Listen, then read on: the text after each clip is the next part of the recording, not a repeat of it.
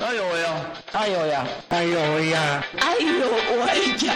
哎呦喂呀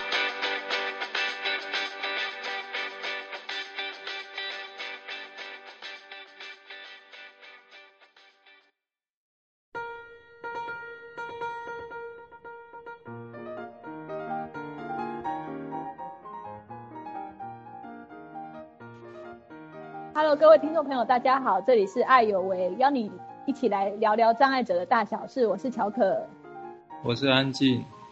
呃，今天要找我的好朋友一起来聊我们的《蓝调时光》这一部韩剧。好，那在他出场之前，我先跟大大家稍微介绍一下。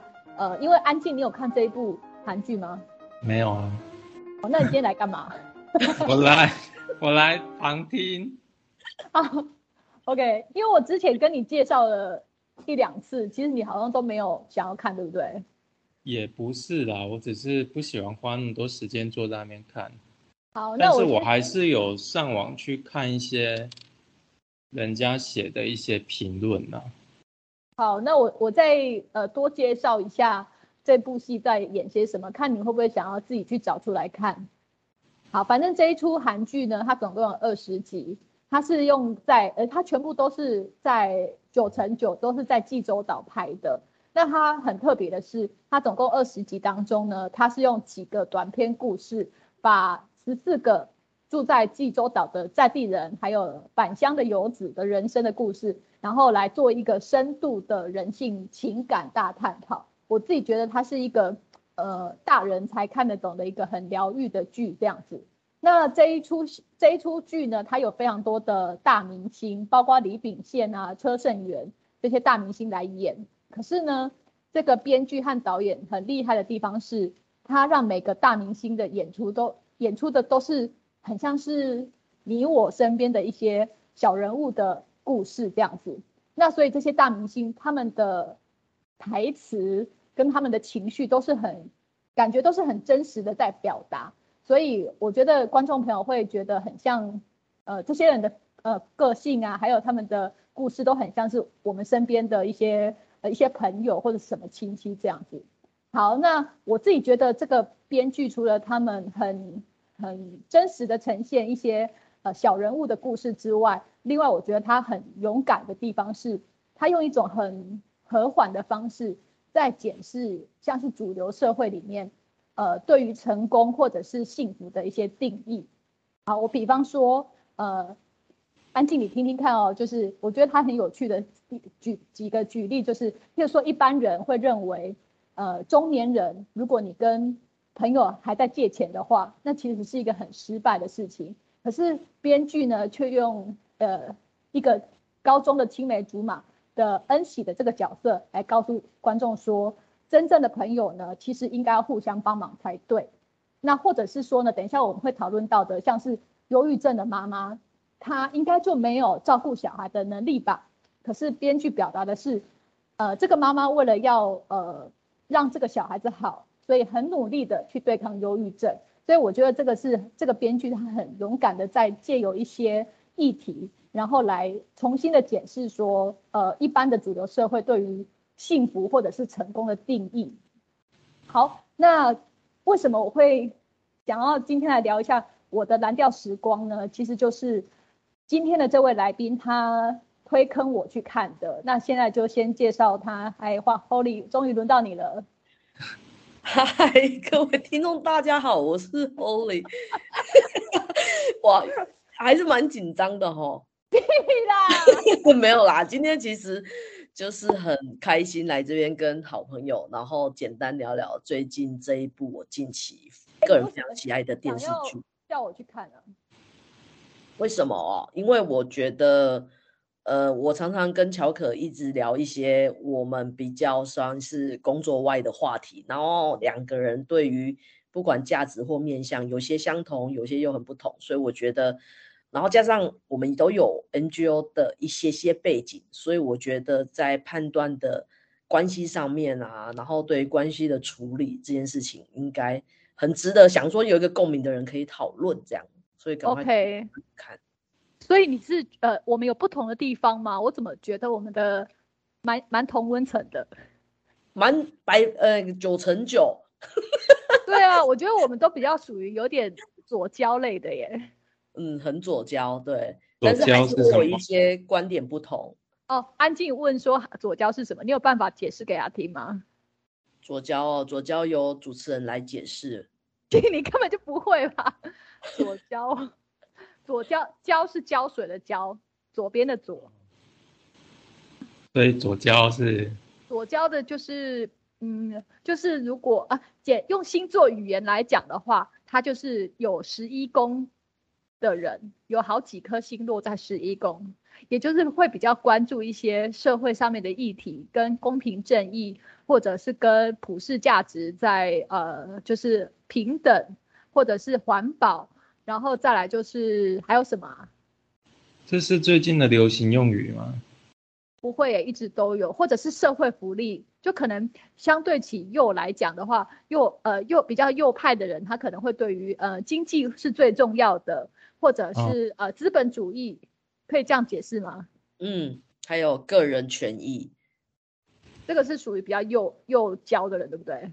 对，哦，好，这样安静你可以大有大概理解，只是很好奇这个是从哪里来的讲法。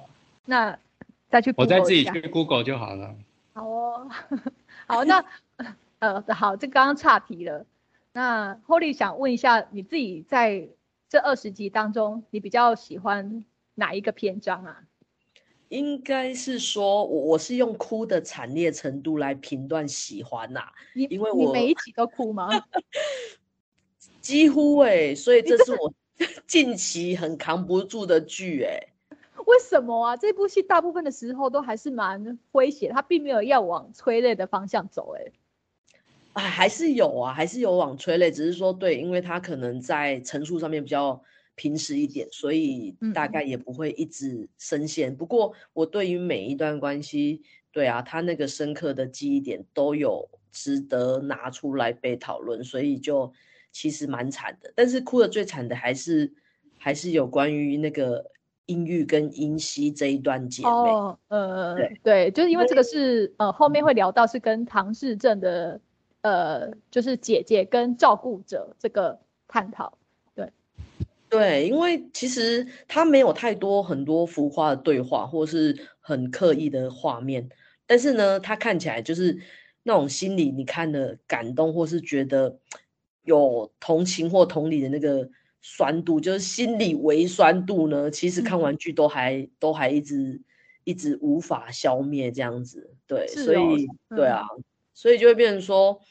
诶，我没有想到，因为大部分都是用一般的角度去讨论，就是身心障碍者他在这个社会上所可能遭受的不平等嘛。很多剧嗯或是很多议题都是在讨论这个，但嗯是比较少。当然近期也会越来越多了，但是还是比较少从照护者的这一端去深究他们到底一路走来，他们从初期、中间到后面所有承担不同的压力或世俗的眼光的那一个 moment，把它把它诠释的这么好，这样。嗯，那你自嗯己是会觉得说，因为这部戏二十集当中，它严格来看的话，我们可以算呃跟障碍有比较有关的，算是有三段嘛。一个就是就是呃精神障碍，她是忧郁症的一个一个呃妈妈，她算是为了要争夺小孩子的抚养权，要跟这个前夫然后打官司，那后来失败了嘛，因为后来失败才会有跟这个男主角李秉宪有一些就是恋爱的嗯开端。那还有另外一段，就是刚刚你讲到的唐氏症的画家姐姐跟这个照顾她的海女这个英玉的嗯姐妹之间的一些很真实也很赤裸的一个呈现。那再来还有那个比较算是比较轻松一点的，应该就是卖那个咖啡的听障的嗯女生，很星星，她的就是属于比较配角的角色吧。嗯，对，那你会觉觉得呃，这个编剧他是呃跟其他的戏比起来，这个编剧是用什么样的观点在讲身心障碍的这些桥段呢？我觉得，呃，我我的观察是这样，就是觉得其实剧中刚才讲到的那三个角色啊，其实他们最大的共通点都是觉得自己，呃没有爱人的能力或被爱的可能。然后，当然这个否定很多是来自于外界嘛，或是你的自我怀疑嘛，是不是你有值得呃拥有这个幸福，跟一般人一样这样子？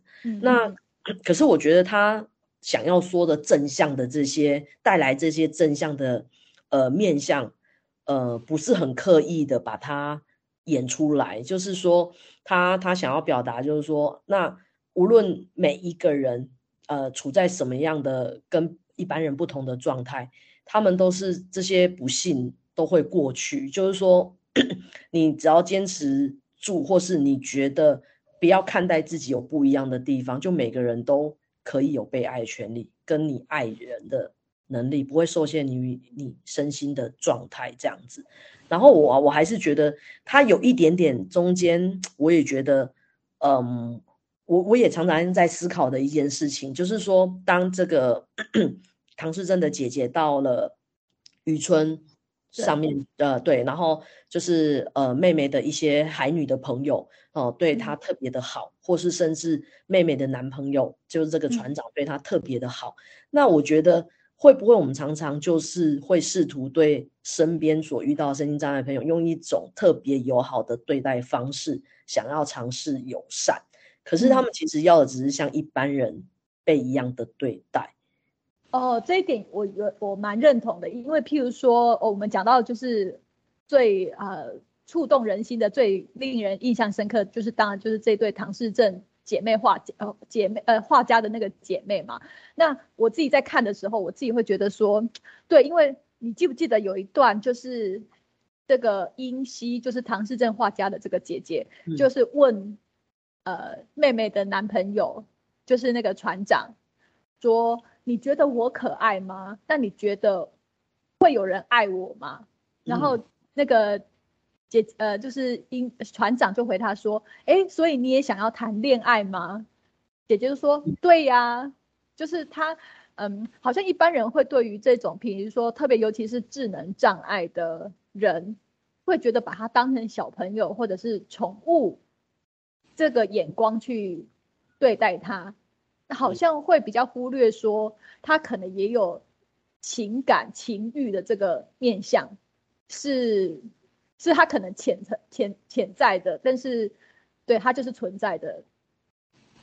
嗯嗯，对啊，所以我觉得就是在这个编剧，呃，我觉得他的正向没有到非常刻意，但是又可以让我们醒思几个点，就是如同刚才讲的，是不是其实就是像一般人，呃。的一样的对待他们，不用特别呃，你需要呃展现一个特别友好的对待方式。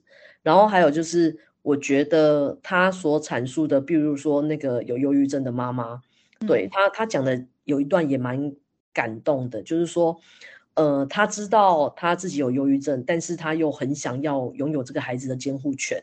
可是我觉得他最后爱他的方式，就是放手，先让爸爸去照顾他，因为他知道他状态不是最好嘛。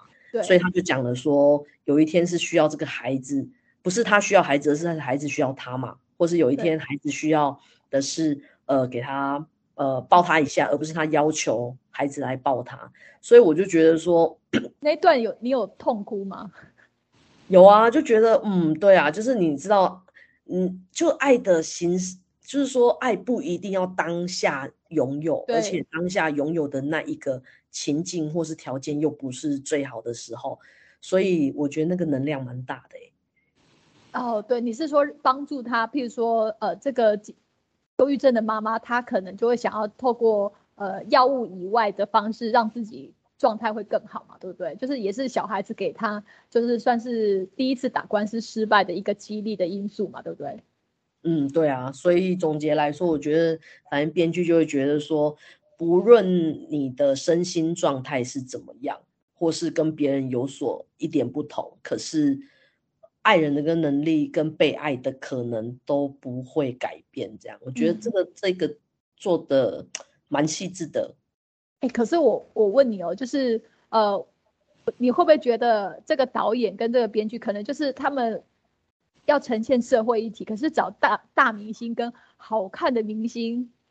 来呈现这一些呃，就是我们身边的一些有状况的各种状况的人，他也是很刻意，就是等于是他用这种方式，就是好看的演员，大家比较可以看得下去，然后也可能就是觉得从这些呃剧情的互动当中，哎，因为赏心悦目，你比较愿意的去接受，去呃理解一些身心障碍者他的他的真实的样貌。是哎，对不对？对，就想说，哎，这个忧郁症的人也长得太好看看了，而且他在这个忧郁症的妈妈，她不是回到济州的老家，她后来跳海没死成，然后就就在那个她以前老家那边租下来，想要重新的粉刷嘛。对，我想说你也弄半天，为什么就是妆妆还那么服帖，头发还那么漂亮？然后才会吸引以前的，就是喜欢过他的邻居大哥哥李秉宪来帮他，就是这一切都就是 要好好看为前提。怎么办？这好像又是导到那个了哎，外表。而且咖那个听障的咖卖咖啡的女生星星，她也是一个大美女哎。嗯嗯，对不对？是不是因为这样我们比较 愿意花时间？做同理的，就是这个心态会比较有啊。可是不会演呢。如果呃，在我们社会还没有非常成熟的状态之下，我觉得呃，状态就会像你说的这个样子。嗯嗯嗯。对，我所以，我这个也觉得这个是呃，可能导演比较厉害的地方，就是他要让要让人家有产生一些同理心，然后对，可是要顾及收视率。哎，可是我我觉得他还是有蛮勇敢的一个地方，就是他找了恩熙的这个角色。哎，我一直在想说，如果台湾一样拍这样的影片，我们是不是还是会找一个颜值不错的女演员来替代恩熙这个平凡长相？觉得说，呃，他怎么有有呃，比如说他一直眷恋的停留在眷恋初恋的这个阶段上啊？然后我我我我觉得台湾。我不知道啦，我自己个人想法会不会这么？你说呃，因为呃，就是也跟听众朋友说明一下，这恩喜这个角色，他跟一个呃，他车胜元他们组成一对，呃，算是高中时候青梅竹马，到中年的时候重逢，然后恩喜这个角色已经变成一个拥有五家店，在菜市场里面卖鱼卖的很厉害的有钱欧巴桑，真正的欧巴桑。那如果在台湾的话，你觉得可能就会变成找杨贵妹之类的来演吗？我觉得会比较美化这个角色。嗯，对，就是我们是不是有那样的的？可是我觉得他呃找恩喜来的这个演员，他也是，我觉得也有美化耶。有吗？我觉得丑化哎。一一般卖鱼的人不会留那种发型跟发色，也不会穿吊带裤吧？哦，好，我一直在想说，恩喜是不是我们还是会让她美美的在台湾，会不会还是让她美美的上场这样子？根本就不会去做鲨鱼的动作，对不对？刮鳞片，对对，就是会让这个人会不会选角？因为因为以恩喜的角，呃，就是。长相来说，以这一整个剧来说，她还是算是比较凸显的嘛。就她可能不是一个大美女的那样子的形象，这样。哦。可是，对，对我就会觉得那韩剧也会有一个，就是很有勇气，觉得说那这样的角色，呃，给她一个丑角好了，或是这样的不是大美女的长相，没有什么不可以。可是我觉得。会不会轮到轮到台湾，还是要找一个？就算你说的杨贵妹好了，还是长相非常，呃，就是有还是美美的这样子，秀气秀气的这样。哎，那你觉得，如果是台湾在演唐氏症的这个画家的角色，你觉得会找真正的唐氏症患者来来饰演这种症状的人吗？还是就是找，就是其实我不知道，好像台湾还没有看过这一种剧，这一类让障碍者直接。上场去演连续剧的那种角色，是哎，嗯，不多哎，我我印象中可能我看的剧也没有到非常的多，而且我记得，嗯，我记得我我小时候看的连续剧，就算视障者也会找一个就是假装视障的，假装看不到的人，嗯，对，对，而且我我也会觉得说，哎，这个编剧他很强，就是他好像是他一年前就就是开拍了一年前他就。花很久的时间去说服这个唐氏症患者的画家，就是来演出。然后，对我相信这个对于整个剧组来讲，应该都是一个蛮艰难的事情。嗯，对，所以我觉得嗯蛮厉害的。嗯，对，哎，那我问你，你自己觉得，呃，以恩恩熙跟呃英玉这一段，呃英熙跟英玉这一段，呃这个姐妹的关系来看，你觉得，呃，英玉跟她男朋友就是很帅的船长，他们以后未来的人生，呃，跟英熙的角色，就是如果有演出来的话，你觉得会呈现什么样子？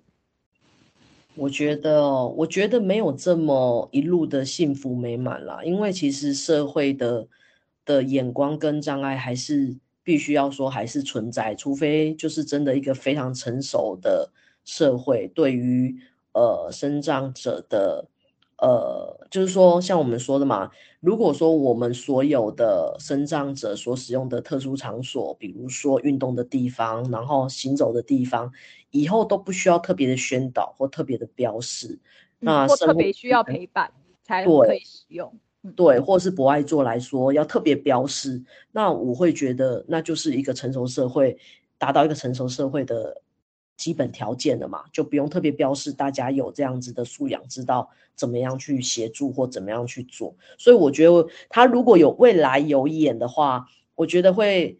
我期待啦，我期待他是应该是要再摆多一点现实生长者会遇到的一些问题，然后整个社会跟他们的互动还有联动，呃，多一点点可能教育层面的吧。因为我觉得，觉得在那个餐厅的那一段不算嘛，就是英呃他们三个家人，英玉姐妹跟船长男友去吃牛排遇到的那个旁边桌子的那个。就是其他的客人那个滴滴的很就是很不礼貌的反应那一段不算吗？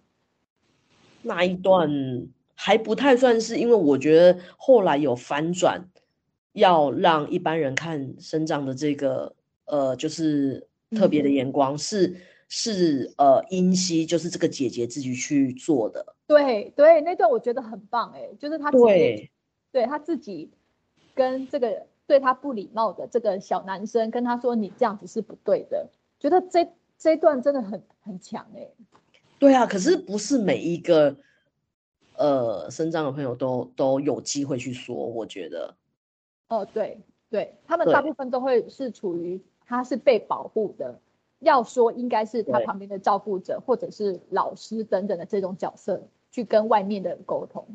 对，而且从小我们。我印象中啦，就像船长里面角色讲的，他可能小时候在学校，然后在家里或在整个社会，并没有人教他说，哦，面对呃生长者，他应该有什么样的方式，有怎么样的协助，有什么样的情绪。我觉得反呃反观我们台湾，我自己在印象中好像也没有特别被被教育这一块。哎哎，这边我插问一下，安静，嗯，哎，我问你哦，就是因为在这部。韩剧就是我的蓝调时光当中，呃，唐氏症姐妹这一段啊，他们其实讲的是说，如果你在路上遇到障碍者，你不要一直看人家，你自己觉得这样是对的吗？嗯，其实就我自己在路上遇到，我也会多看两眼啊，但不一定是对障碍者，而是对于其他的一般人也是啊。可能有长得特别帅的或特别漂亮的，你总会多看人家两眼吧。是，但是如果你自己，你自己一定也遇过小朋友，就是可能他们没看过坐轮椅的人，嗯，他们会一直看你，或者甚至问你说，他不会问我，他会问他旁边的爸爸妈妈。哦，那那那这些爸妈他们通常怎么回答？通常哦。我我之前我记得有在节目分享过啊，有些家长就会打断他，不要让他随便乱问啊，就是叫他点点这样啊。我觉得因为你听得到对不对？有些我听得到，但是有些我听不到。当然我我也印象中有听过，有的家长就会跟小孩解释说，那个叔叔啊，因为怎样，所以他坐轮椅啊，就有些会解释啊，有些会选择用打断的方式。哦，所以你刚刚得问我的应该是说，我会不会？我觉得多看人家会不会觉得怎么样嘛？对，你会不会觉得这样不礼貌？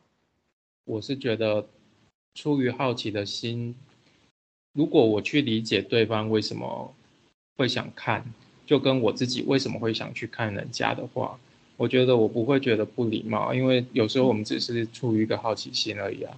那我觉得，呃，就像你自己好了，你如果在路上被多看两眼，你会觉得怎么样吗？我我应该会耶。你会觉得糟糕，我今天是不是裤子破了一个洞这样吗？对对对对，或者是说我脸上是不是有脏东西之类的？哦，那那有可能我被看习惯了啦，我哦我就不会觉得有什么特别的不怎样啊，因为我自己也会习惯去看嘛，路上经过，我问你哦，你会介意有有小朋友或有别人来问你说你你怎么了吗？通常人吗？通常小朋友不会问我，那会来问我的都是一些阿桑，嗯，对阿桑会很关心安、你是安娜，哦你看到做少年呢，阿哥生这叫引导，啊这个 你是安娜。强调吗？这个你 后面是不是自己加的？应该是自己调没有没有，我真的都是照阿尚讲的哦。我干我菜人呢？对，阿尚都会这样。那你要怎么回啊？啊，就你如果想回他的时候，你就跟他讲啊，就是怎样怎样啊，他他会很有兴趣，然后你也知道他就只是想问嘛。那有些阿尚他会更积极点，他就会跟你介绍，呃，你可以怎么做啊，啊，或者是你可以去看什么医生啊之类的，啊，通常就你就回应他，然后他讲完，然后就就结束了。我是不会刻意的去拒绝他了。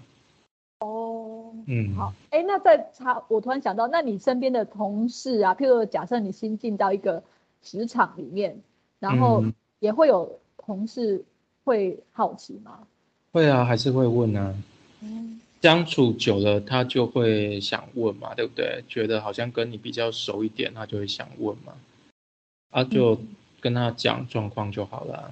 哦，所以普遍的就是，呃，你哎，你的观感应该可以是可以代表一般的障碍者嘛？就是呃我的观感不能代表所有的障碍者，对，每一个人的感受是不一样的啊。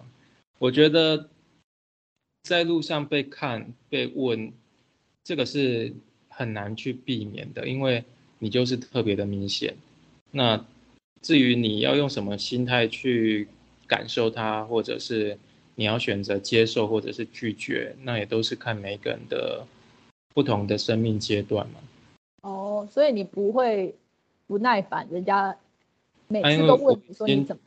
被问太久了啊，不过现在很少被问了啦，可能不像以前那么 UK 的阿桑就不再那么有兴趣。所以年纪大的女人比较敢问，对不对？男人比较不敢问。我觉得是这样啊，我觉得男人比较不会那么多嘴，想去探人家的隐私，哦，特别是那啊，特别是对于一些呃年轻的小男生，阿尚就会很有兴趣啦。你是说 你是年轻的小男生？我说以前以前是年轻的小男生的时候，阿尚就会特别喜欢问，哦，现在就比较少了。你你哦好，那个因为安静，他有的时候会从一些呃卖东西的阿桑那边拿到一些好处，对不对？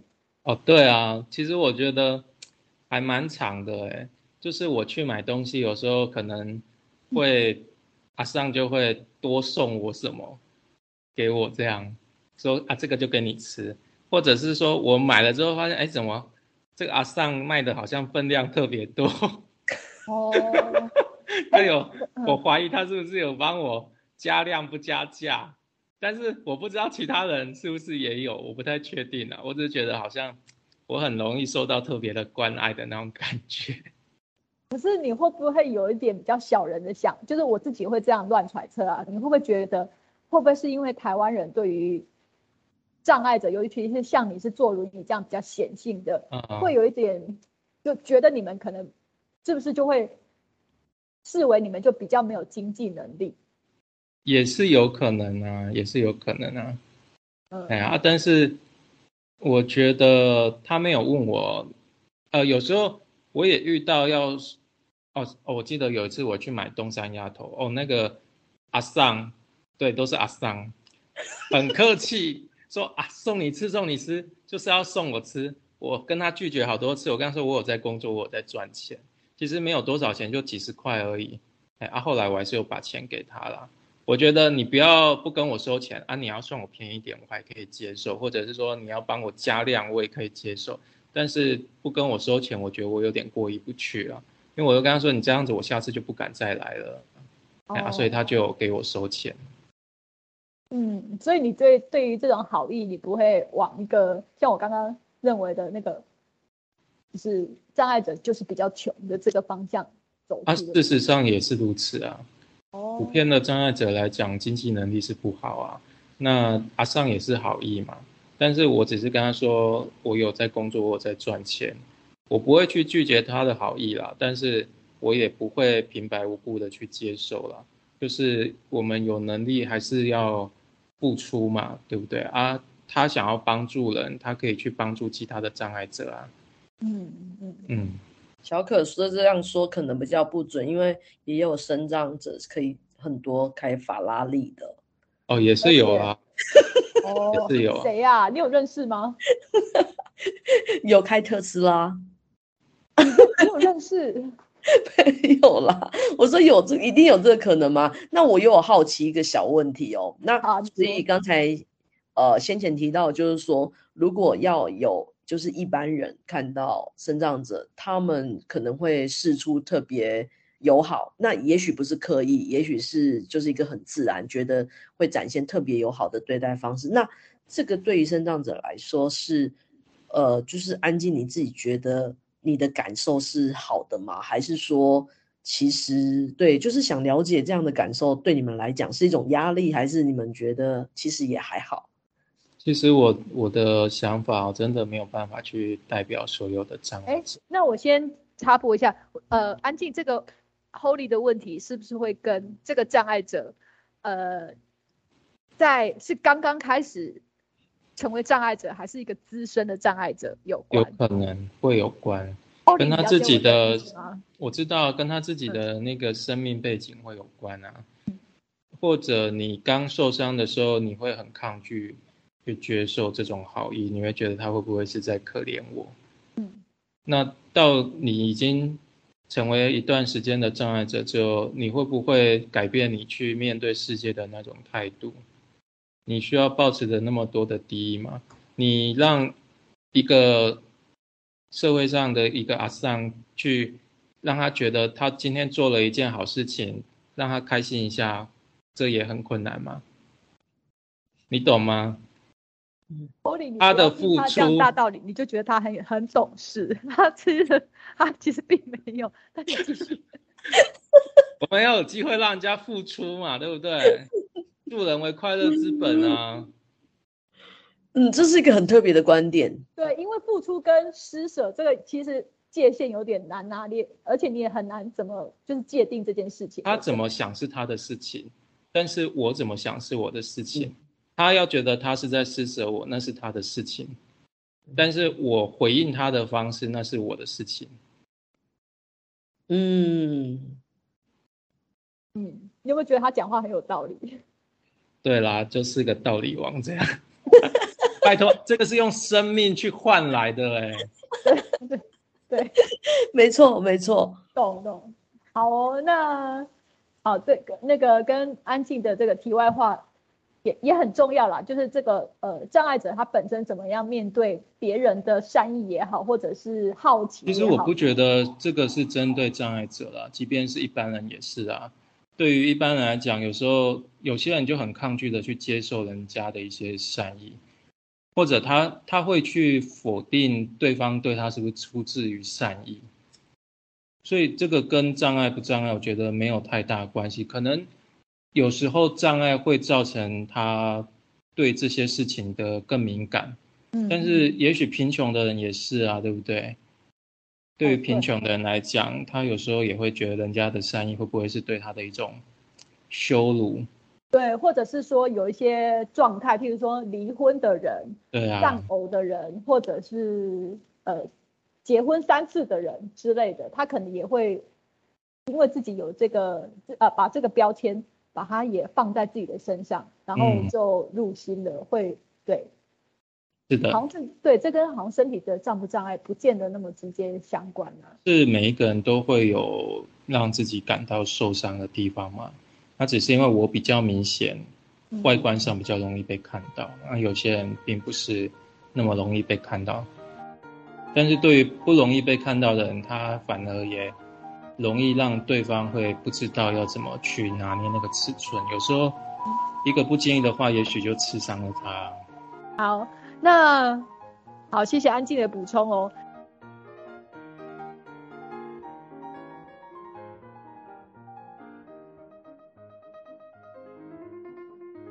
那我们回到那个这部《我的蓝调时光》，它它的一个核心的观点，我自己会觉得，呃，这个编剧和导演啊，他呃，他也很强调的一件事情就是，就算你们是母子，就算是二三十年的朋友，好像是很亲近的关系，可是再亲近的人，他可能都会有因为没有讲出口的一些呃因呃因缘，所以。会有造成很长期的一些心结，然后所以这样的关系呢，都是需要坦诚以对，然后需要修补的。那你觉得，你觉得修补这件事情，Holly，你觉得是是有那么重要的吗？嗯，我自己觉得很重要。哎，这大概也就是跟过去在 NGO 工作一段时间蛮蛮有相关联的，因为在。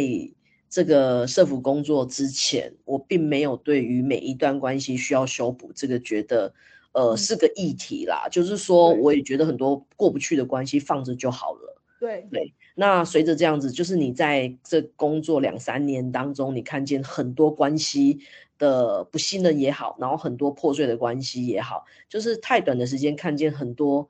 呃，不同面貌的关系，那我会觉得，就是如果我们呃是这成为这关系当中的一员，那透过修补或是透过和解，那能让每的每一段关系有一个更好的结果，那是不是其实就不会造成这么多的呃悲伤事情或是悲剧也好这样子？所以我其实是在工作这段时间之后，我才有对这个有一点点不同的看法，这样。为什么工作会让你有这种感觉？对，你可以举个例吗？是有太多的悲欢离合吗？嗯，是哎，因为其实就是我在社服这三年嘛，因为其实常常要家访，或是呃，就是到个案里面家里去，你就会看到，其实很多现在造成的这个产生的这一个不是很好的结果，比如说哦，可能有呃。长辈被弃养的，然后他可能小孩在国外的，可是完全没有联系的，那或是小孩把所有的呃财产啊都已经先拿走了，那也就不理他，所以很 短时间看见这些很多负面关系，我就觉得如果将来有机会，其实有一些原因造成这段关系的破裂，或是呃没有到无法挽回，我觉得任何一个关系都。有可能有挽救的余地，就不会造成这么多不好的结果。哦，所以你讲的应该是比较大的层面，就是可能因为你在社服团体的关系，你会呃透过譬如说一些你们机构的资源，然后或者是去募款募社会大众的钱，或者是相关的资源，来帮助这些你观察到可能是因为。父子啊、母子啊等等的关系、亲情的关系破裂之后，让很多的社会问题必须要透过呃，就是社服团体的，就是社会的一些资源来来呃来让他就是维持下去。你你观察到是这样子吗？嗯，是，就是这是比较大层面嘛。那小层面可能到自己的个人的关系啊，然后父母朋友啊，然后呃可能呃。伴侣啊，这些关系，我还是觉得说，如果有机会可以修复，至少就是，嗯，可以后悔有拥有，但是不要留着遗憾，就觉得放着不管。那当这当中的原因，可能有时候也不是很了解为什么造成这样子的结果。我个人的话，我会觉得想要去知道，然后想要坦诚，然后透过坦诚彼此的坦诚，然后看有没有修复的可能。这样。哇哦，好，因为我自己在呃算是有一点这个关系，可是因为已经算是十年前跟一个呃大学时候的好朋友有因为呃小事情就不知道什那时候的什么事情，可能我自己那时候呃刚刚跟男朋友分手的关系，所以在情伤当中，所以但我又没有讲出来，所以导致那个就放大了那个朋友跟我讲的几句话，我可能就觉得说你为什么用这种奇怪的态度。而且是文字，所以不是当面的沟通或电话，就是那个是透过文字他跟我讲话，我就是那时候在一个呃情商当中，所以特别的敏感，然后特别的觉得，就是自己没有跟别朋友讲说我失恋了，可是又会生气说你为什么不体谅我？可能类似是这种比较幼稚的想法吧，在当时，那所以就很可惜的是跟一个大学的好朋友，就是在那次的争吵之后。呃，我们就再也没有联络。然后可能到后来的可能半年左右，他自己有传讯息给我，我就选择已读不回。对，可是直到现在，我可能过了好几年了，我就会觉得说，是觉得有一点遗憾，因为知道说，哎，人生中你可能不知道还有什么，就是还可以见到对方几面，尤其是又是老朋友，不是像同事这样常常见面的关系。可是又会觉得说，那如果要呃，要重新恢复开始联络，呃，我要怎么做呢？会不会就是会觉得不容易踏出这一步了？那当然，或许踏出了就踏出了，也不会，就应该也不难。可是就会觉得有这个必要吗？就不联络也就少了一个朋友，会怎么样嘛？就是会有点矛盾的想法啦。对，你有这种经验吗？我。我其实没有，其实要讲这样的经验，就大概就是在呃姐妹的关系里面吧。因为其实，在呃我很早就呃在说亲姐妹，对对亲姐妹，很早就在社会工作，然后当时候其实是半工半读的状态。那后来其实我有放弃学业一阵，就是休学，然后先去工作。那当时候家人是非常反对的。那非常反对的情况之下，我跟我的呃大姐就曾经有呃将近十年的时间是完全一句话都没有说的。十年，超久哎！而这十年，因为我还有一个二姐，所以传话等等都是靠过靠着二姐去传话。这十年真的当中一句话都没有说。哎，那你二姐或者是你父母不会觉得你们到底在干嘛有，其实我能感受到我爸妈。呃，爸爸应该还好，爸爸不是那么敏感，妈妈很敏感，所以妈妈当对当时候自己的女儿有这样子的关系，其实我可以感受得到是非常不开心的。所以现在，单单那当然那是我进入社服工作之前，那所以那时候也会不对这种感情或是关系这么敏感，所以也觉得啊，好像知道妈妈不开心，可是也不会觉得特别难过或怎么样，就是以自我。的呃感受为主这样子，那后来是 远离家里去台东工作，然后就觉得哇，一个人原来在外面生活其实不是那么容易，然后又加上因为刚进入社会的工作也不是那么顺利，就会发现哦，原来家人要你先完成学业这些等等的建议，其实哎也是有他的道理，有他的道理在的。对，然后就觉得哦，从不知道哎，好像你就会刹那间好像呃被灯呃点醒了一下，然后之后我每两周呃从台东回来的时候，是我先呃开口的，对，那开口之后呃其实呃大姐的反应是什么？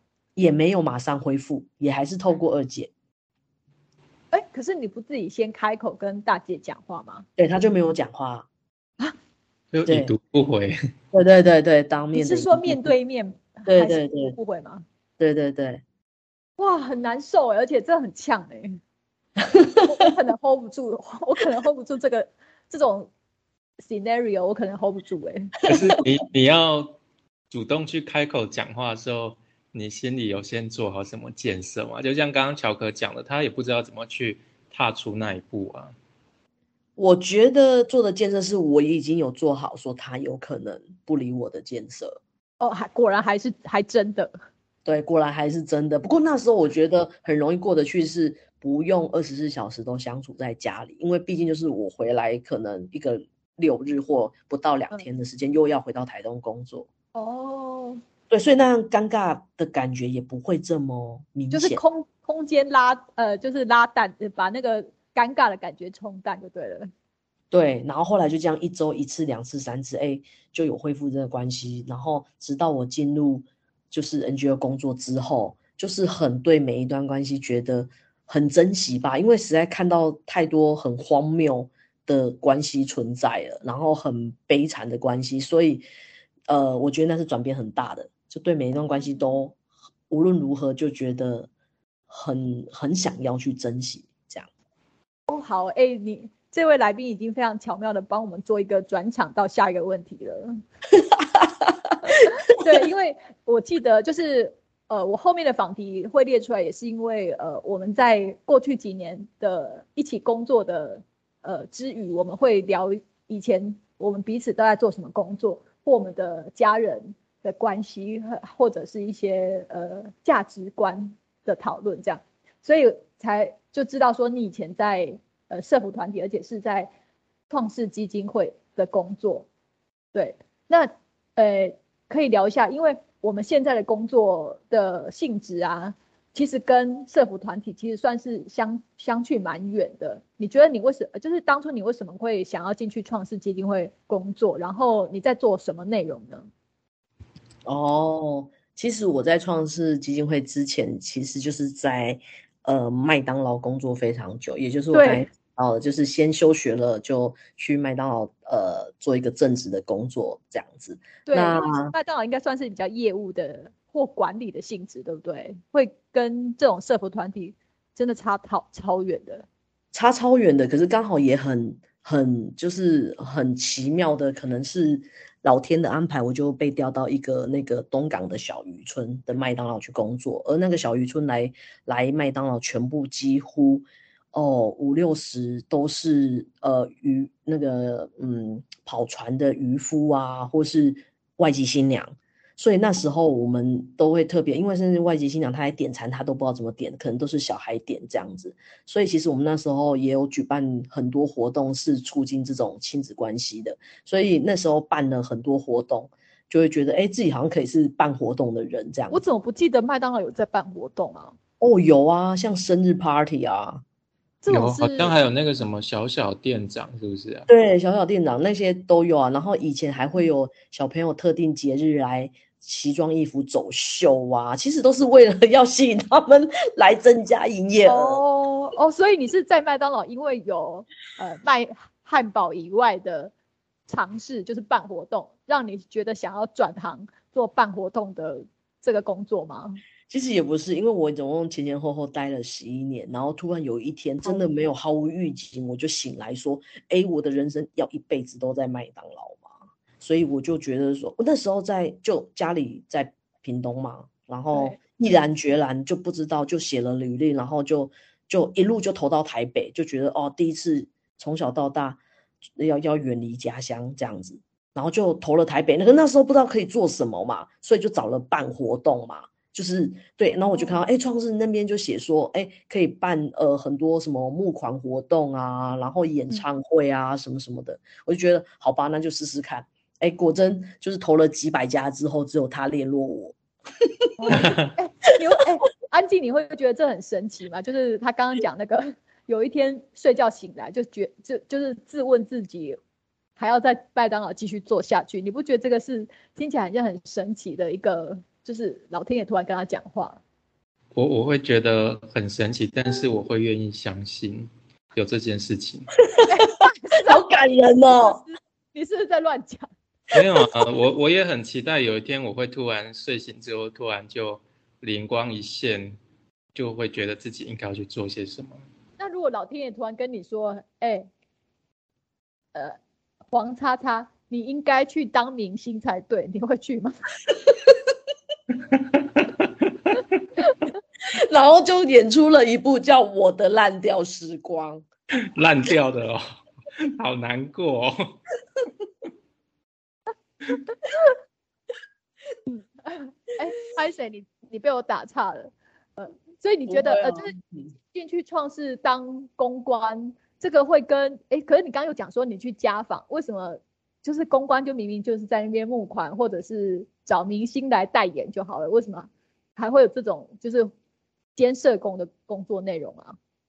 哎，我这我觉得创世是蛮特别的地方，因为当时候当然现在时空背景可能不同，然后工作业务范围不同，可是当时候我们有三块嘛，一个就是你要呃会配公务车，所以你就是要开个公务车到我们那个年代，你呃就是路边啊，或是门市里面每个店铺里面都有发票箱，对，所以像当时候我分配到市里的时候，就每个人一区的时候，我是要开着一部车，然后。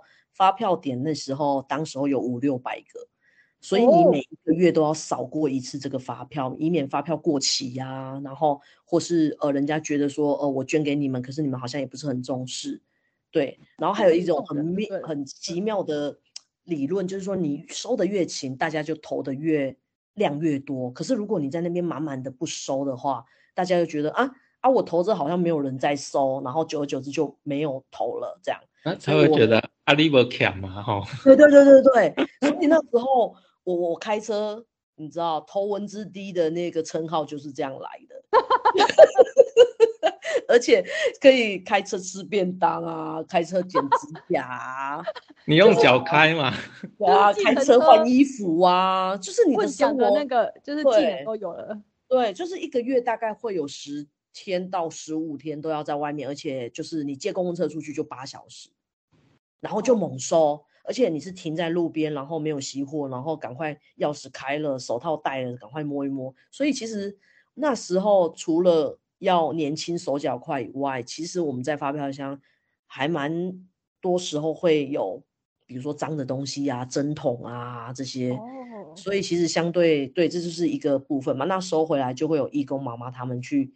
对发票，哎，可是我真的有疑问，为什么收发票箱这种比较劳动性质的人会需要用公关？你是当公关的人，会需要一个正职的公关去做这件事情，而且花那么多时间，为什么不找个就是实薪的人当司机来做就好了？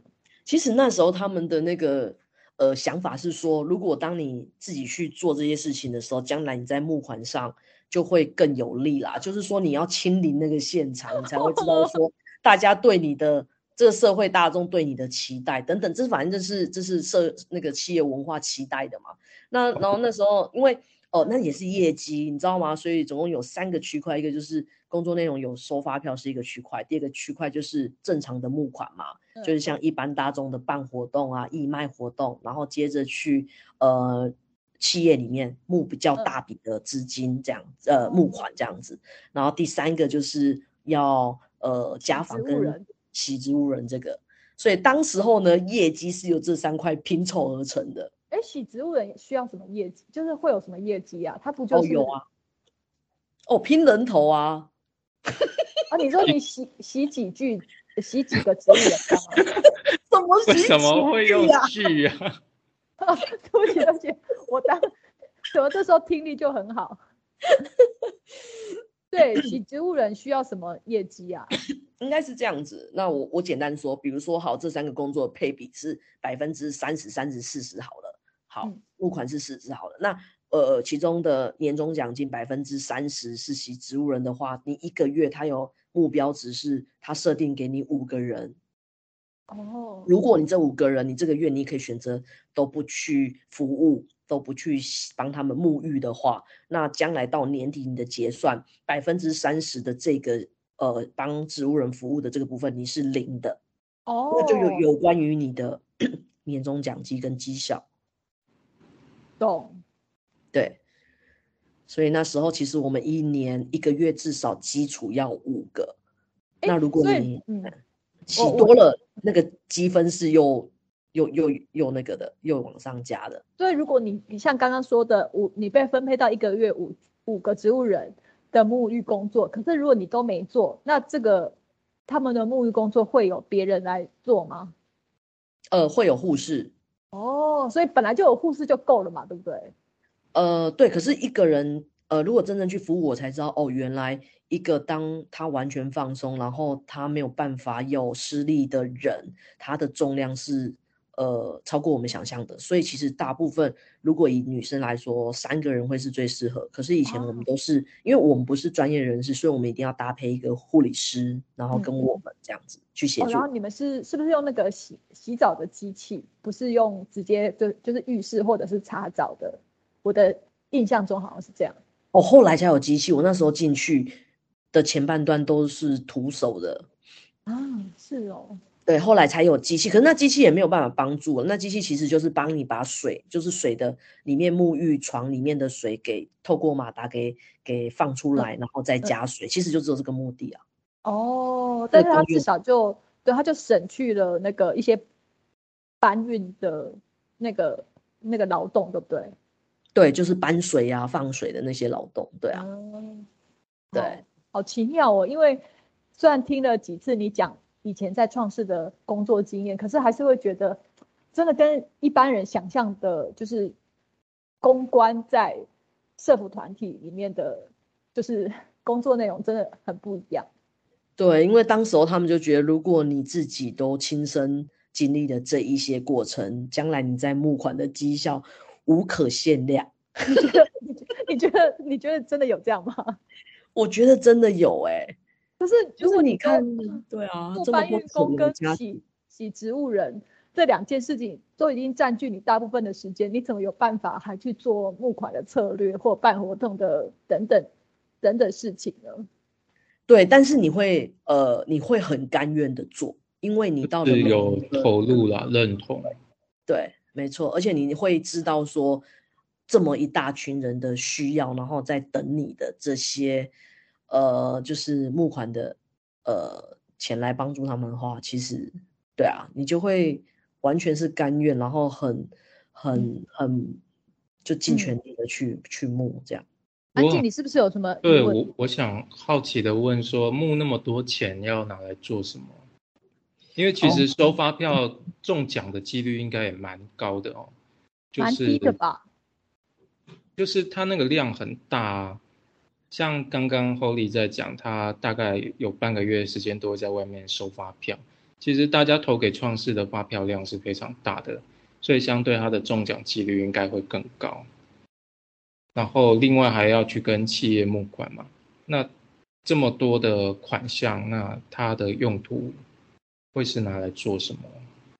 哦，它的用途大部分就是因为我们嗯那时候因为也是哦好几年前了嘛，所以其实那时候是全省要有二十三个县市，要每一个县市都有一个分院。可是我那时候好像我记得还只有十几个分院，所以有些县市是没有植物人分院的。那这个一个植物人的分院里面，又根据它的大小去收容呃。呃，低收入户或是甚至就是有一点已经没有家人在关照的这些植物人们，他符合这些条件，他送到那边。那根据他每一个月的花费，比如说尿布的钱，呃，就是灌食那营养品的钱，然后就医的钱这些等等，那其实一个人的平均在那时候是需要台币五万多块的花费一个人。哦，那在全省来说的话，哇，数字我已经忘了，可是有。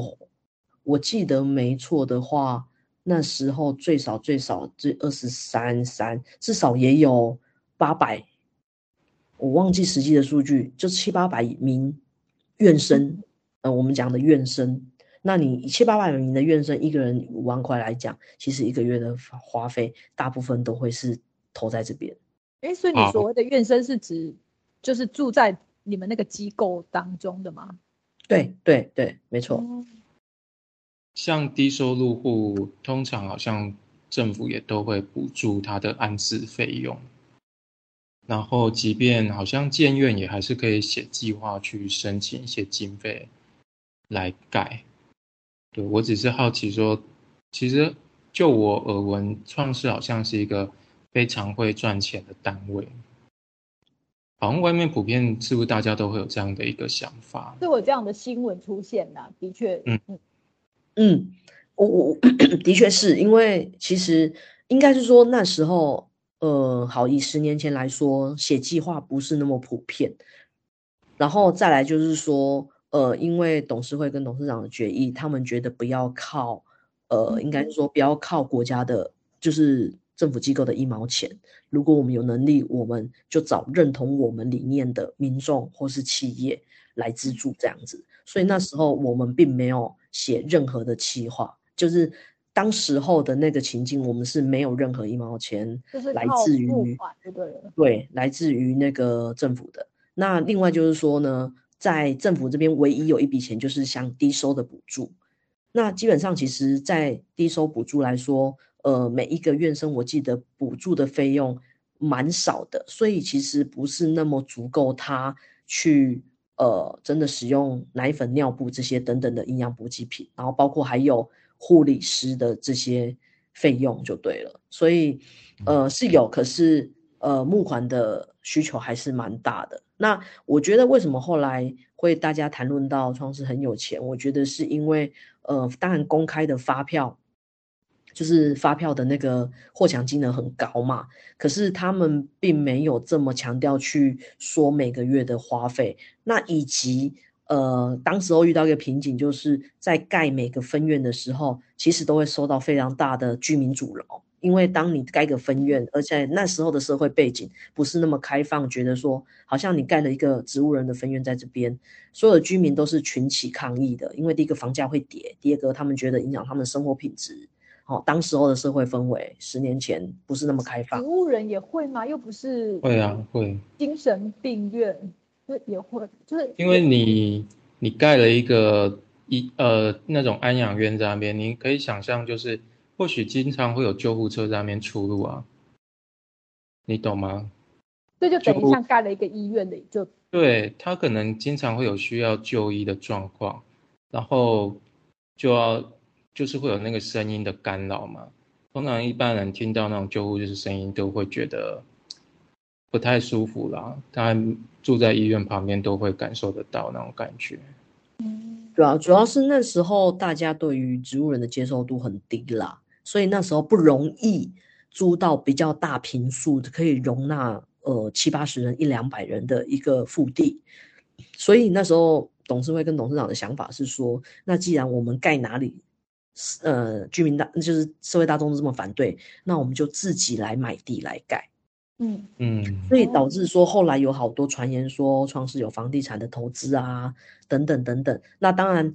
身为小螺丝钉的我，可能不是非常了解上面是怎么运作，但是，呃，就我们的这个层级所知，就是因为当时候真的要盖每一个分院，你到，呃，台东那还好，腹地比较大，呃，随便讲一个，当时候要盖盖一个高雄分院，困难重重，或是现在的屏东分院也困难重重，对，所以就是。时不时就是一定有议员来关说啊，立委来关说说哦，这个不行，那个不行，然后居民抗议这样子，所以就干脆自己也把地买起来，然后再盖分院这样。所以这算是一个蛮呃，因为不被呃一般社会大众可以接受植物人的一个机构，所以干脆用自己募款来的钱自己买地来呃盖院，所以这这变成是说啊，那可能。又因为这样才会有那个导致一般社会当中觉得说，对啦对啦，因为你们反正就是你们很有钱嘛，所以又不知道从什么管道，就是呃对，就是反正就是对，还要买房子等等的，所以会变成是算是一个往一个比较呃不好的新闻，对，我不我不知道怎么形容哎，就是因为一般社会大众的确这几年的一些新闻会让呃就是譬如说像我来讲。我会觉得说啊，那创世那边好像有一些比较不透明的一些呃裁员的一些分配，所以让让我就会觉得说，那如果要选择捐款的话，未必会是创世是我的选项。嗯，对，没错，对。但无论是新闻还是是它到底有多少的真实性，我这边就不得而知。对啊，因为就当时候我们 的成绩所了解的就是。对，的确是有这样的困境在这样。嗯，对于像这种大型机构，它的公开征信就会变得很重要，因为那是可以跟所有的捐款人去透露的一个管道，就是可以让人家放心的一个管道。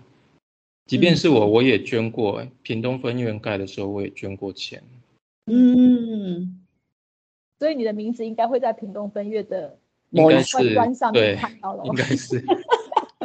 那时候他的文宣上是这样说，没有错啦。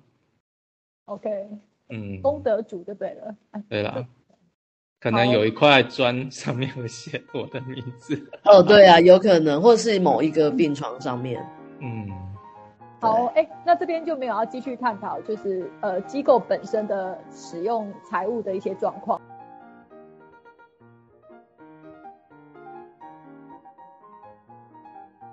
那我自己是想要跟 Holy 聊一下的是，呃，因为呃我自己也有在。屏东的社福机构有工作过一段时间，对，就是在那边会才会认识安静的。那呃，我的那个机构跟创世一样，也都是呃，就是基督教会来成立的一个一个组织。那我想要问一下，你自己在创世的时候，你有因为他们的就是基督教徒的这个背景，你有变成基督徒吗？没有哎，为什么没有？你还三年还？蛮久的，应该接受到不少的他们想要拉你去教会啦，或者是一起读经的这种经验吧。呃，应该是说我在创设的时候还没有这么，我我们除了每周一，或是那时候他们提供算是一个蛮好的福利给员工吧，就是我们是有共识，就是有呃呃有有有那个餐厅的午午餐吃午餐吗？对对对，然后所以所有那时候我记得我在台北的总会，我们大概有。呃，七七八十个员工吧，然后就是就是我们要轮流煮，所以那也是成为我人生中特别的经验。所以我 我餐要煮七八十个人，对。你你工作会不会也太忙了？对，但是 七八十个人轮的话，你大概就是一个半月到 maybe 两个月，你才会轮到一次。可是你要哦，好，安静说已经聊一个小时，嗯，那没有，我还想要问一下，但是你一次要煮给七八十个人吃，哎。是没错，所以从一早八点打卡，你就要先去买菜。那你也太忙了吧？对啊，怎么这么忙的工作？对，买完之后就是赶在十二点打钟前要要出菜给人家吃，然后吃完之后你要洗餐具、整理厨房。我觉得刚就一天了。对，所以你被排到就是餐厨的那一天，你就那一天上班就是出工了。你应该是史上，就是我听过最像女工跟大力士的公关的吧？因为一般的公关不就像，就是穿的漂漂亮亮，穿高跟鞋，化那时候那个征才条件上面有写到这些吗？没有，完全没有，就是说办活动。没想到活动这么精彩。对。你你上演的是一些很接地接地气的活动，对，活动就是洗刷刷、洗刷刷人呐，洗刷刷菜呀，洗刷刷。安静，我要跟你透露一下，欧丽是一个非常怕猫的人。所以呢，还要洗猫吗？不是，这就是一个呃，我可以讲你之前这段就是的这个经验嘛，就是在哦好。就是他，我呃，我之前知道他很惧怕猫这件事情的时候，有跟别的同事好好的跟他聊一下为什么这么怕猫。他是说他小时候有一个梦境的经验吧。那除此之外，就是加深他对猫的这个恐惧的原因，是因为他在呃创世工作的时候，有一次就是他也照常去家访，可是他呃他扣扣扣开门的时候，呃。那个老人家没有出来应门，然后你屋子里面没有声音，可是有几只那个老人家养的猫，是你了解我的意思了吗？感觉很可怕的感觉，对 对对 就是这么可怕。对，当听众听得懂吗？我可以意会的出来，好像大概知道。呃，对，所以就。对，所以这个就变成是他，他站在门口，一个怎么样他都不敢进去，不是因为害怕那个呃过世的老爷爷的尸体，是他养的猫之前做的举动啊。对对，可是问题是没有进去，怎么会知道窗户窗户哦，嗯，而且会有味道。哦，了解。对，所以对我觉得你们，呃，你在这段创世的经历，应该会，呃，算是更新你的三三观，对不对？没错，从此人生完全整个大反转。哦，哎，等一下，我还没问完刚刚基督徒的啦，就是，哦，没有啊，我们除了就是就是共识的时候会会祷告以外，然后跟每周一一早的周会会祷告以外，之后就没有。我反而是在刚好也因缘机会的下一个工作，也是基督色彩很重的一个企业，那时候才开始觉得哇，就是原来呃也是算那个下一个也是基督色彩，然后也是。NGO，所以那时候才知道说，原来你在帮助的个案当中是有被选择的，也就是说，你可能是趋近于基督徒，你才能收到我们的协助。这样，那时候才真正有，呃，就是对更新我的这三观是这个。嗯，呃，对，我们有聊过这段经历，因为我觉得我你之前呃，你聊的你讲的这个，就是在创世之后的这个。跟呃算是艺艺文领域的 NGO，它也是基督基督教呃算是教会成立的嘛，对不对？呃，是因为那个啦，董事长他个人董事长的个人的关系，所以算是一个基督教徒是领导者这样的团体，所以会很倡导说，哎，进来的员工也也应该要对，希望成为基督徒。那对我们那时候以前聊到，所以会有个共鸣，就是因为我自己在屏东，就是安静也知道那个社福团体。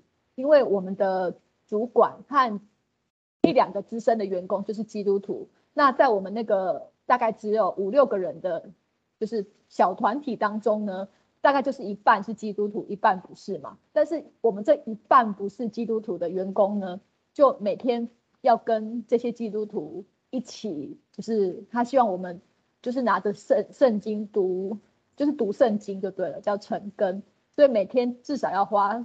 三四十分钟在做这件事情，所以我那时候会觉得对基督徒，呃，就是其实观感是有一点反感的。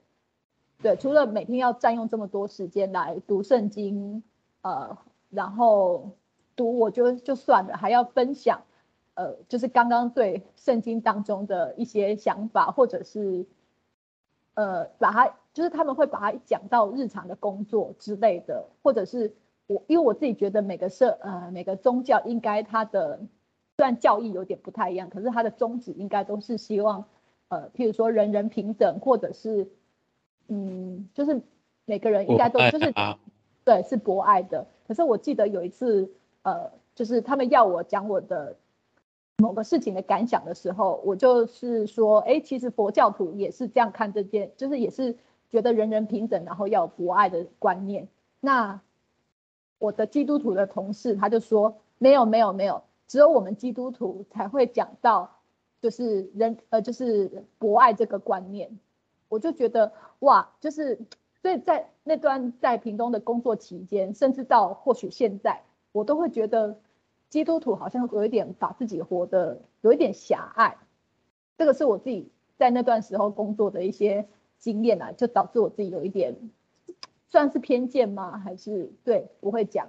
所以，我呃，这可能也是呃我在那个工作没有很长久的一个原因啦。因为我觉得好像如果我不是基督徒，那我可能 always 都会被说服要成为一个基督徒，或者是跟他们至少跟他们去教会去去去唱诗歌等等的。所以我会觉得很难有这样子。对你后来在那个创世之后的工作有会有这个。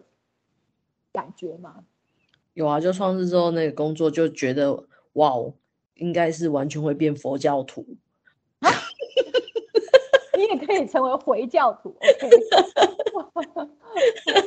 对，会有一些价值不太一样，因为我我我能理解啦，因为来自于宗教的不同，所以价值不同，那也会就像乔可说的，最后也会导致你没有办法长留的原因。嗯，对。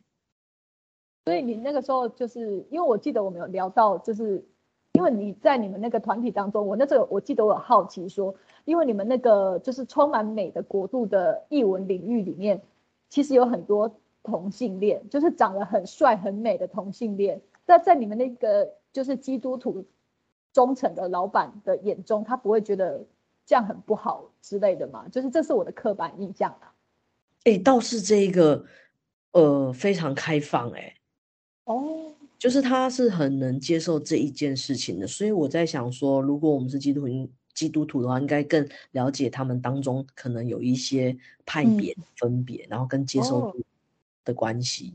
对，嗯嗯嗯，对，所以没有今天找呃 Holy 来聊天，其实除了就是只是假借一个要聊我的蓝调时光这个名义，其实也是想 对想要就是跟我这个很能聊的朋友来节目里面探讨一下人生的哲理这样子。好，那我最后想要问你一下，说你觉得你曾经在社服团体工作过这几年的经验，对你整个呃人生的，不能说下半场，就是整个后面的工作职职涯或者是生活里面的价值观，你觉得有什么改变吗？我觉得就是，嗯，我觉得如果现在有比较年轻的。年轻刚毕业的大学生，然后或许就是头好壮壮、有力气，然后有一点点热，还热情或热心的人的话，是很值得经历这一段。因为我觉得经历这一段，我觉得会改变人生蛮多，尤其是我觉得关系上面，就是你跟你家人朋友的相处关系，所以这个是改变我最多的。然后我觉得会有一种就是比较知道怎么把。同理心就是说，我们可能不知道有时候是同情嘛，同情跟同理，我觉得大部分一般的人，就像我以前也不是，呃，也许到现在都还不是能够很分辨的非常百分百正确。可是我觉得你很会同理别人，所以会有一些性格奇怪的人会把你当好朋友。可是 同情跟同理不不一样，就是比较能够换位思考。我觉得，我觉得就像应呼应到那个我的蓝调时光里面所说的一件事情，就是说，呃，没有一个人啊，就是你能说我理解你，或是我懂了，因为你都不是当事人。哎，对，这句是谁讲的？好好熟，就是那个那个东西啊，就是他们坐在市场吃饭，然后他从小到大的朋友都跟他讲说，要跟他妈妈好好相处啊，原谅他什么的。对，因为妈妈快死了，所以你赶快尽孝道之类的。对，所以我我就觉得说，你不是当事人，你没有一个人都没有一个人可以绝对的说，哦，我懂你的感受，或我能理解这样子。嗯嗯嗯，所以比较能够换位去思考，为什么这个人会有这么强烈的反应啊，情绪在这样子，所以比较能够替别人多着想一点，我觉得这是最大的改变。不然在这之前，我觉得本位主义也是蛮重的。哦，对，也可能是因为呃年龄的关系吧。哦，也有可能。对对。然后另外一个，我觉得改变最大就是对于。情感跟关系这件事情会比较没有那么信任，因为你实在看过太多，可能以前很好的兄弟姐妹为了争家产，然后现在大家把爸爸妈妈弃于不顾，然后导致变成，呃，就是对，就是孤老这样子，对，所以我对于比如说兄弟姐妹或朋友之间的感情的这种信任度，其实没有亲情或者是永远的爱这件事，你认为是几乎不存在的？是的。嗯，这是我这个工作做的好像三十年一样哈。哎，因为以前洗五个植物人，然后再加上要看十个老人，所以你有十五个个案在一个月之内要完成。然后还有十五天要去收发票，跟一个半月要有一天整天都在都在煮饭，然后还有另外的三分之一的时间要想募款计划案跟找明星。对。来代言之类的，都夸张，怎么可能？这个工作的强度也太强了吧？那时候，所以我才觉得年轻才可以做社服。嗯嗯，应该乔克也是会有蛮深刻的这个感觉。因为我年轻的时候是在做电视台，是在做节目，所以。对，但是因为我觉得也类似，因为我做节目，所以我跟你一样就会认识各种行业的人，然后大部分是市井小民，当然我不会认识那个老残穷那么多可怜的 所谓的可怜的人啊。对，但是嗯，就是我觉得趁年轻的时候还有体力的时候去很接地气的做一些接触人的事情，好像也比较容易懂事。一点。嗯，对，今天讲的好像比较那个啦，严肃一点。下次如果我们有机会开一集来跟你们分享我洗植物人，哇，呃，用一种比较诙谐的方 式。安静，你赶快邀请他，你要 用一种希望我们邀请他，用一种诙谐方式跟大家分享我第一次洗植物人的这情况。跟我讲过那个吗？有有有，跟乔克稍微分分享过。听哎，那。对，就用诙谐的方式来带过，但是会也也会觉得蛮好笑的一个经历，这样。安安静，你赶快邀请他，就直接邀请啊，又不是不熟，就直接排时间啊。熟的人来邀请他，有这种事情。好了，那个，我们我们这一集开放听众敲碗啊，那那个当然敲碗数越多，我们越越早安排嘛，哈。因为 Holly 也是很忙的，在他在很多就是繁忙的工作和和就是家里面的装修的事情百忙之中来跟我们聊天。我这阵子是我这阵子是万忙啊，百忙没办法，万忙万忙之间。但是 Holly 在我的朋友当中有一个称号叫做女版的沈玉琳呐，他真的讲话超级好笑，所以好想要听他就是用他本来的人设。呃，讲他在社福界的一些呃，明明是蛮悲惨的事情，可是把他讲的很有趣的，可以再敲碗来请 Holy 再聊一集这样。好，可以，我现在先自己先敲碗一下，我先去操作一下。好哦，那呃，安静还有补充的吗？不然我们今天就先这样喽。好，谢谢你们，谢谢，谢谢，谢谢百万的听众。并没有，可能 下一集我们就会有干爹了。哎，你你要不要那个啊？自己开一个频道算了。哦，可以耶，哦，真的很会讲。就是你时间管理大师，你有办法，就是当公关当的，好像在做五个人的工作，你应该还有办法再开个频道。哦，没办法啦，对啊。好啦，那今天就谢谢大家。下次我们再请 Holly 来讲一个，就是洗植物人洗出一片天。哦，可以可以，对我标题帮你算算好了啊。这一集哈，就先这样喽，大家拜拜。谢谢大家，拜拜拜拜。